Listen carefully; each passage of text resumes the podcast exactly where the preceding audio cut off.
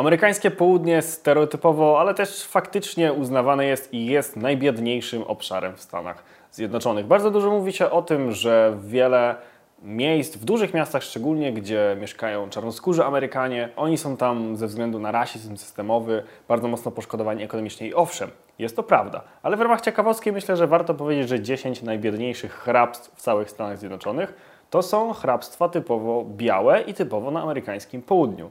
I dzisiaj, Mikołaj, powinniśmy rozkminić, dlaczego to południe jest takie biedne.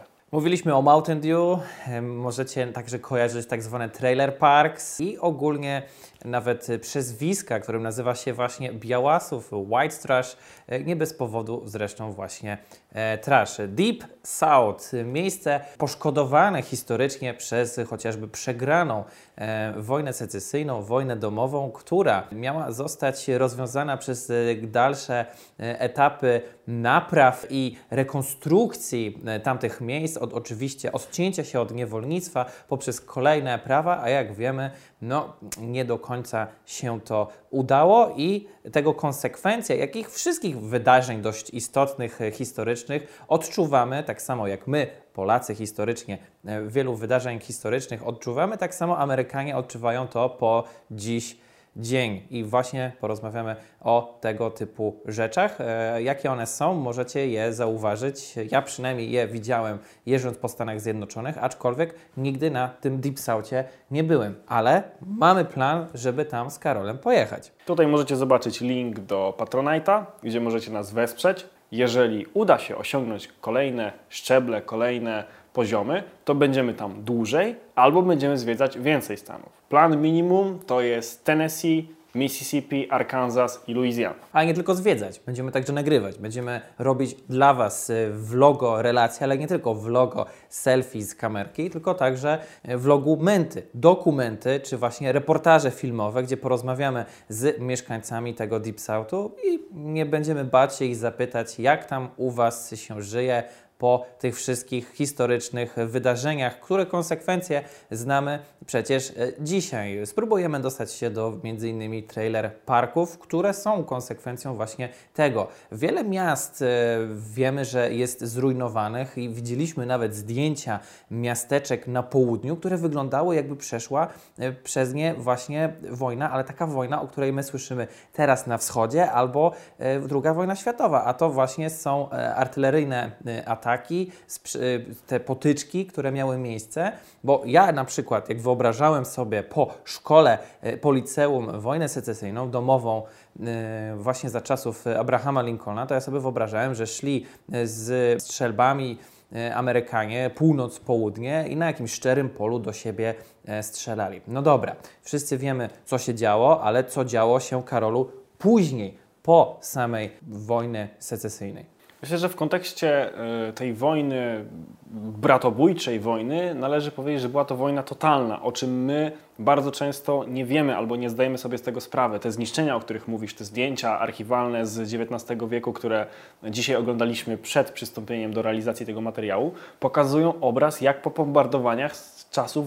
II wojny światowej. Całkowicie zniszczone miasta, bardzo wiele miast na południu. Atlanta. Atlanta była praktycznie rzecz biorąc doszczętnie zniszczona. Bardzo wiele miast w Virginii, Virginii Zachodniej było całkowicie e, spalonych i zburzonych do gołej ziemi. Dlaczego? Dlatego, że też taka była polityka taktyczna i militarna północy. Północ, żołnierze północy mieli rozkazy, które wykonywali niszczyć infrastrukturę. Infrastrukturę drogową, kolejową, mosty, miejsca, w których można było naprawiać i produkować istotne dla infrastruktury rzeczy, wszelakie zakłady naprawcze. Jeżeli chodzi o żeglugę śródlądową, tą rzeczną, to to mhm. było bardzo Słynna istotne. Mississippi. Dokładnie i niesamowicie ważne dla całej logistyki na południu. Większość tych łódek, łódeczek, statków, stateczków została podczas wojny secesyjnej zniszczona. Ale północ po zakończeniu wojny secesyjnej wpadła właśnie na pomysł, rząd federalny ogólnie rzecz biorąc, że okej, okay, jakby zabijaliśmy się, ale koniec końców jesteśmy jednym narodem, teraz dążymy do zjednoczenia. I jest coś takiego, o czym Mikołaj już powiedział, jak okres rekonstrukcji. Okres, który trwał 12 lat. Czyli dość krótko, jak się o tym myśli. Krótko. Po wojnie secesyjnej, który miał po pierwsze za zadanie zjednoczyć tak społeczno-polityczno-mentalnie ludzi z północy i ludzi z południa, ale przede wszystkim też zadośćuczynić gospodarczo, infrastrukturalnie temu wszystkiemu, co zostało zniszczone na południu. Jak się okazuje, większość historyków ocenia to raczej negatywnie. I te oceny negatywne składają się właśnie z tego, że zaczęła się dość e, spora e, bieda i były problemy z odbudową właściwie nie tylko miast, ale właśnie tej całej infrastruktury. E, obecnie mówi się o wielkim planie infrastruktury prezydenta Joe Bidena, Build Better Act. Tak, rzeczywiście są i znacie pewnie z filmów wielkie highwaye i one rzeczywiście są w samym Teksasie. George W. Bush i Reagan Turnpike, które są fenomenalne. One wyglądają szerokie drogi, można się rozepchać, można jechać, pięć pasów i tak dalej. Ale prawda jest taka, że między tymi e, miastami, miasteczkami, poza interstate'ami, czyli e, wielką odbudową czy budową za czasów Eisenhowera wielkich, e, gigantycznych autostrad, są jednak te no, trochę mniejsze, byśmy powiedzieli, powiatowe, gminne drogi, które dość często nigdy nie zostały odbudowane, ani te mosty i wiele, wiele innych rzeczy. Poza tym skończyło się niewolnictwo, więc cały rynek południowy musiał się zmienić i zmienił się e, tak samo rynek północny, ponieważ powstały e, wielkie migracje e, Afroamerykanów także na północ, którzy zaczęli wraz z migracją w ogóle europejską po wojnie secesyjnej do takich miast jak właśnie Chicago czy Detroit. I co jest istotne, jeżeli mówisz o tych drogach, no to chciałoby się w tym momencie zaśpiewać Country Roads Take Me Home. Tylko, że nie dość, że nie ma dróg, po których możesz dotrzeć do tego home, to jeszcze nie ma tego twojego home, który jest tak. zniszczony, a ty w zasadzie jako mężczyzna z południa też nie jesteś w stanie raczej tam wrócić. Dlaczego? Bo nie żyjesz. Jedna czwarta męskiej populacji yy, południa zginęła w trakcie wojny secesyjnej. Co czwarty mężczyzna dorosły. I to są ci, którzy zginęli, a co dopiero kiedy mowa o tych, którzy zostali nieodwracalnie okaleczeni i w związku z mhm. tym nie mogli dalej wykonywać żadnej pracy. Jeżeli chodzi o niewolników w niektórych stanach, tak jak na przykład w Karolinie Południowej, jeżeli dobrze pamiętaj, to, pamiętam, to stanowili oni 57% populacji. I to oczywiście w żadnym wypadku nie oznacza, że ci ludzie powinni tam zostać, że ci ludzie nadal powinni wykonywać tą pracę, tylko w momencie, kiedy zyskują wolność, mogą stamtąd wyjechać a nawet jeżeli tam zostają, to teraz należy im się zapłata za pracę, którą mieliby wykonywać. Już powinni legalnie być zatrudnieni, dostawać uczciwe wypłaty, mhm. ale nie ma z czego zapłacić. Bo co się okazuje, że jeżeli chodzi o podatki, które historycznie były na południu najniższe, bardzo niskie w porównaniu do północy, nagle wzrastają czterokrotnie i ludzie muszą to udźwignąć średni przychód w gospodarstwach domowych był w stanie się zmniejszyć w ciągu 20 paru lat, chyba ze 125 dolarów, jeżeli dobrze pamiętam, do 80 dolarów, właśnie bardzo często przez brak mężczyzny, który e, do domu jednak wedle tego e, starego modelu przynosił pieniądze. Więc to macie ogromną zmianę. Ponad 30% ten przychód spada, ale doliczcie do tego jeszcze inflację. Dokładnie. Więc nie dość, że macie mniej pieniędzy, to jeszcze macie jeszcze mniej pieniędzy. Jeszcze mniej pieniędzy, bo są one mniej warte. To są oczywiście dwie kwestie, że powinno się przystosować e, te osoby, które 57% w samej południowej Karolinie byli niewolnikami, a tak naprawdę powiedziano tak, 13 poprawka, no to sobie teraz radźcie sami. Tak samo radźcie sobie sami było dokładnie z południem. Domyślę oczywiście, tak? tak? Bo te 12 lat miało przynieść zmiany, miało przynieść poprawki, tylko czym jest 12 lat odbudowy po wojnie totalnej? Miejsca, mhm. które miało całkowicie zniszczoną gospodarkę. Miejsca, w którym 40% livestock, czyli bydła, koni, które były bardzo często siłą napędową do e, wszelkich maszyn rolniczych, ze tak. względu na to, że tam mechanizacja, jakieś, nie wiem, pierwsze traktory parowe, e, cokolwiek, tego tam po prostu nie było. I nagle nawet chcąc uprawiać e, pola, mhm. nie można było tego zrobić. Infrastruktura była tak zniszczona, że 10 lat zajęło powrót do tego samego poziomu uprawy i zbiorów bawełny, który był przed wojną. 10 lat. A to, co widzimy teraz, e, tak naprawdę po 100 latach wiązało się między innymi z tym, że po obaleniu niewolnictwa nastąpiły kolejne wolności e, dla Afroamerykanów, którzy mogli zakładać własne kościoły. Wielu z nich wcale nie wyjechało do północy. Nadal, jak się okazuje, są oczywiście na południu. No i oni tam zostali, budowali także swoje własne społeczności. Co jest najdziwniejsze do dzisiaj, te społeczności wcale ze sobą e, nie koegzystują, tylko żyją obok siebie, nawet nigdy na siebie nie trafiając. Tak, możesz mieszkać na południu, być typowym białym rednekiem z południa i z racji tego, że jesteś biedny, nie masz mentalu do wyjeżdżania gdzieś dalej, przez całe swoje życie możesz nie trafić na ani jedną czarnoskórą osobę, ale co się okazuje, gdzie mieszka największy odsetek czarnoskórych Amerykanów? Właśnie, Właśnie na południu. na południu. Więc wyobraźcie sobie, jak bardzo te społeczności muszą być zamknięte, że one się w ogóle ze sobą nie przecinają. Ale to, co Mikołaj powiedziałeś, możliwość zakładania własnych kościołów, głównie baptyści i metodyści, sprawiła, że cały ten ruch gospel w ogóle powstał. Ogromna część amerykańskiej kultury. Ile muzyki przecież, e, ilu muzyków współczesnych wywodzi się właśnie e, z, kościoła. tych tradycji kościelnych, jeżeli chodzi o muzykę,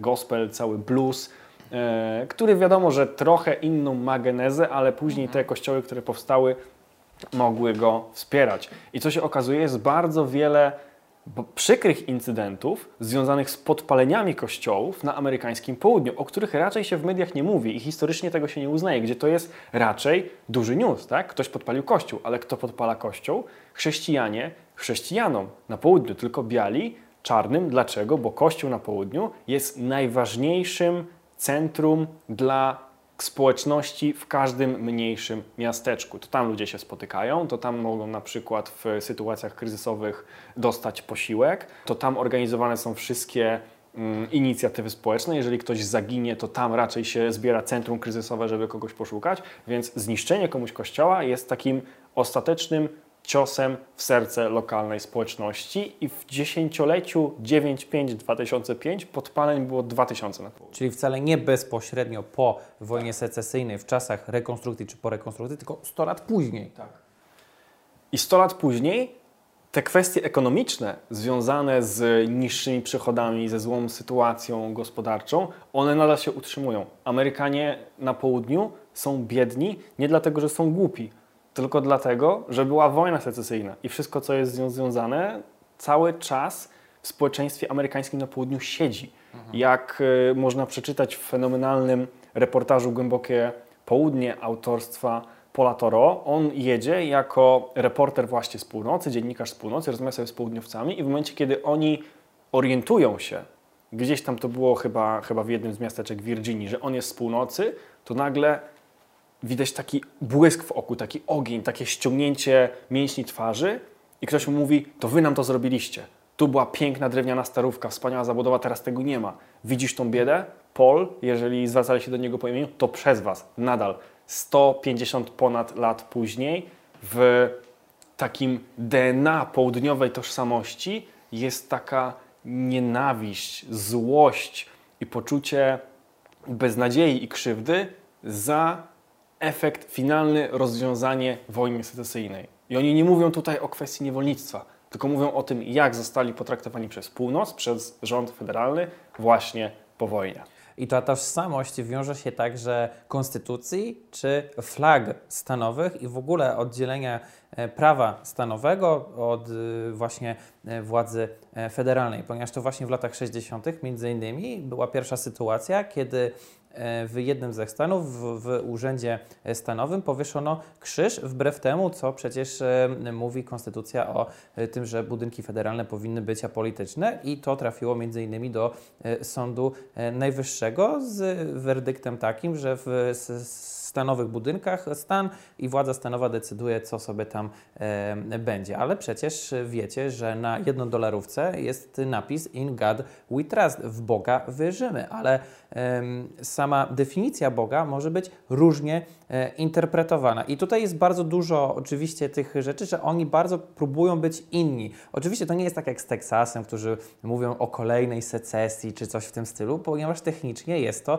niemożliwe i raczej nigdy do tego e, nie dojdzie. Nawet to jest prawnie e, właściwie niemożliwe, ale nadal ta południowa duma jest, między innymi z flagą, z bardzo kontrowersyjną flagą, jaką jest na przykład flaga Konfederacji, uznawana przez wielu. Słynny senator John McCain, kiedy kandydował w 2008 roku, został zapytany e, o tą flagę z ramienia Partii Republikańskiej, e, co o niej sądzi. On powiedział, że ja rozumiem jedną stronę, dla których e, ona może być e, i kojarzyć się źle, negatywnie lub przykro, z tym, że to także jest flaga dla niektórych uznawana jako emblemat wojskowy, jako emblemat właśnie patriotyczny, który nie ma nic wspólnego z e, czarną stroną historii Ameryki, czyli z niewolnictwem.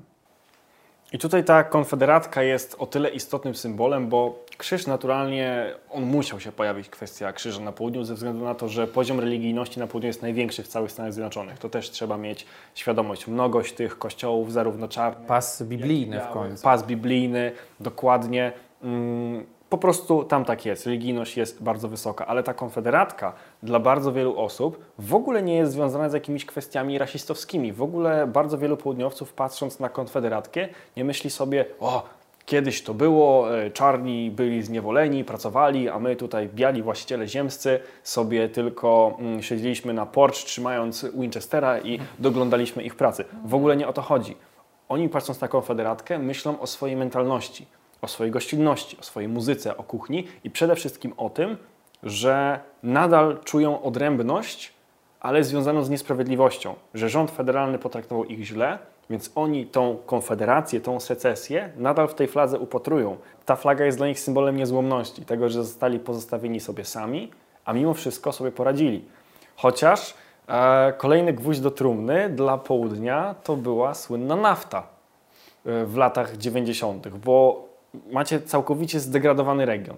Wiele miast trzeba odbudować, trzeba na nowo zaludnić te miejsca. Nie ma siły roboczej, ale mozolnie południe brnie do tego, żeby jakoś sobie radzić. I jakoś sobie radzą. Są tam fabryki, znowu się uprawia tam bawełnę, z bawełny szyje się legendarne, ikonicznie amerykańskie jeansy w fabrykach tak. właśnie tam. Przemysł tekstylny bardzo mocno działał w, na, na, na południu. Tej infrastruktury w pewnym momencie było bardzo dużo. No i właśnie przychodzi nafta i masa w ogóle fabryk, cała praca zostaje zabrana na Daleki Wschód. I co? I znowu południowcy czują się źle potraktowani przez rząd federalny. Tak. Znowu ta flaga Konfederacji yy, wychodzi jako taki, taki symbol i oni znowu chcą ją pokazać i powiedzieć, kurde, znowu zostaliśmy źle potraktowani. Znowu jest niesprawiedliwie, znowu jest nam pod górkę. O co chodzi? Ileż można? Tak, i to są rzeczy, które były poruszane, że czemu nie jest America First, czemu nie jest Made in USA. Kiedyś byliśmy z tego tacy dumni, teraz e, tego nie ma, a my chcemy przecież e, pracować, my chcemy e, budować tą Amerykę, żeby była na nowo wspaniała. I to są właśnie te hasła, które za południem jak najbardziej idą. No cóż, my by na pewno będziemy chcieli tam się przejechać, zobaczyć jak to wygląda, a Wy możecie zrobić to razem z nami. W opisie tego materiału znajdziecie link właśnie do Patronite'a i możecie tam przeczytać, co moglibyśmy razem z Wami zrobić. My i tak tam pojedziemy, ale razem możemy dokonać więcej. A i Wy dostaniecie dodatkowe materiały, a także e, suweniry, które przygotujemy dla Was właśnie prosto z Deep Southu e, od nas z dedykacją dla Was dla każdej osoby, e, która, jak tam zobaczycie, w poszczególnych progach e, dorzuci się do tej naszej wspólnej wyprawy. My Wam gwarantujemy świetną jakość. Wiecie, ponieważ już wcześniej pojawiały się całe serie z Luizjany, z Teksasu i wielu innych miejsc w Europie, także Cóż, my się z tego będziemy rozliczać, a Wy zobaczycie fajną, nową serię o Stanach Zjednoczonych. Wiem, że tema tematy jak właśnie Konfederacja, wojna secesyjna Was ciekawią, dlatego dajcie znać, co Was by interesowało. My spróbujemy tam pojechać, ominąć wszelkie mainstreamowe turystyczne szlaki i pojechać właśnie tam, gdzie większość vlogerów raczej nie jeździ. No właśnie, myślę, że to jest taka trochę niepowtarzalna szansa dla widzów, żeby w końcu zobaczyć ten kawałek Ameryki, który nie jest pokazywany, bo to jest kawałek Ameryki poza głównymi drogami. My bardzo dużo czasu tak naprawdę spędzimy w trasie na dojeździe z punktu A do punktu B, ze względu na to, że nie będziemy wjeżdżać na interstate, tylko często będziemy jeździć od miasteczka do miasteczka, właśnie takimi country roads. Rozmawiać z tak. ludźmi, którzy nie są pokazywani, z ludźmi, którzy nie są pocztówkowi. Yy, będziemy w miejscach, które są niespecjalnie piękne, choć ten obraz południa, właśnie takiego zabitego dechami, pełnego trailer parków, też trochę chcielibyśmy zmienić. Pokazać też piękną stronę południa, mhm. która jest, a niekoniecznie właśnie musi być turystyczna, tylko ukrywa się w niepozornych miasteczkach. Także zobaczymy. Może uda nam się zrobić nawet y, przewodnik y, turystyczny, który będzie totalnie alternatywny do tego, co znacie z Hollywood i seriali z Nowego Jorku czy z e, Los Angeles. Także, moi drodzy, wbijajcie na Patronite, zobaczcie, co możemy razem z Wami zrobić.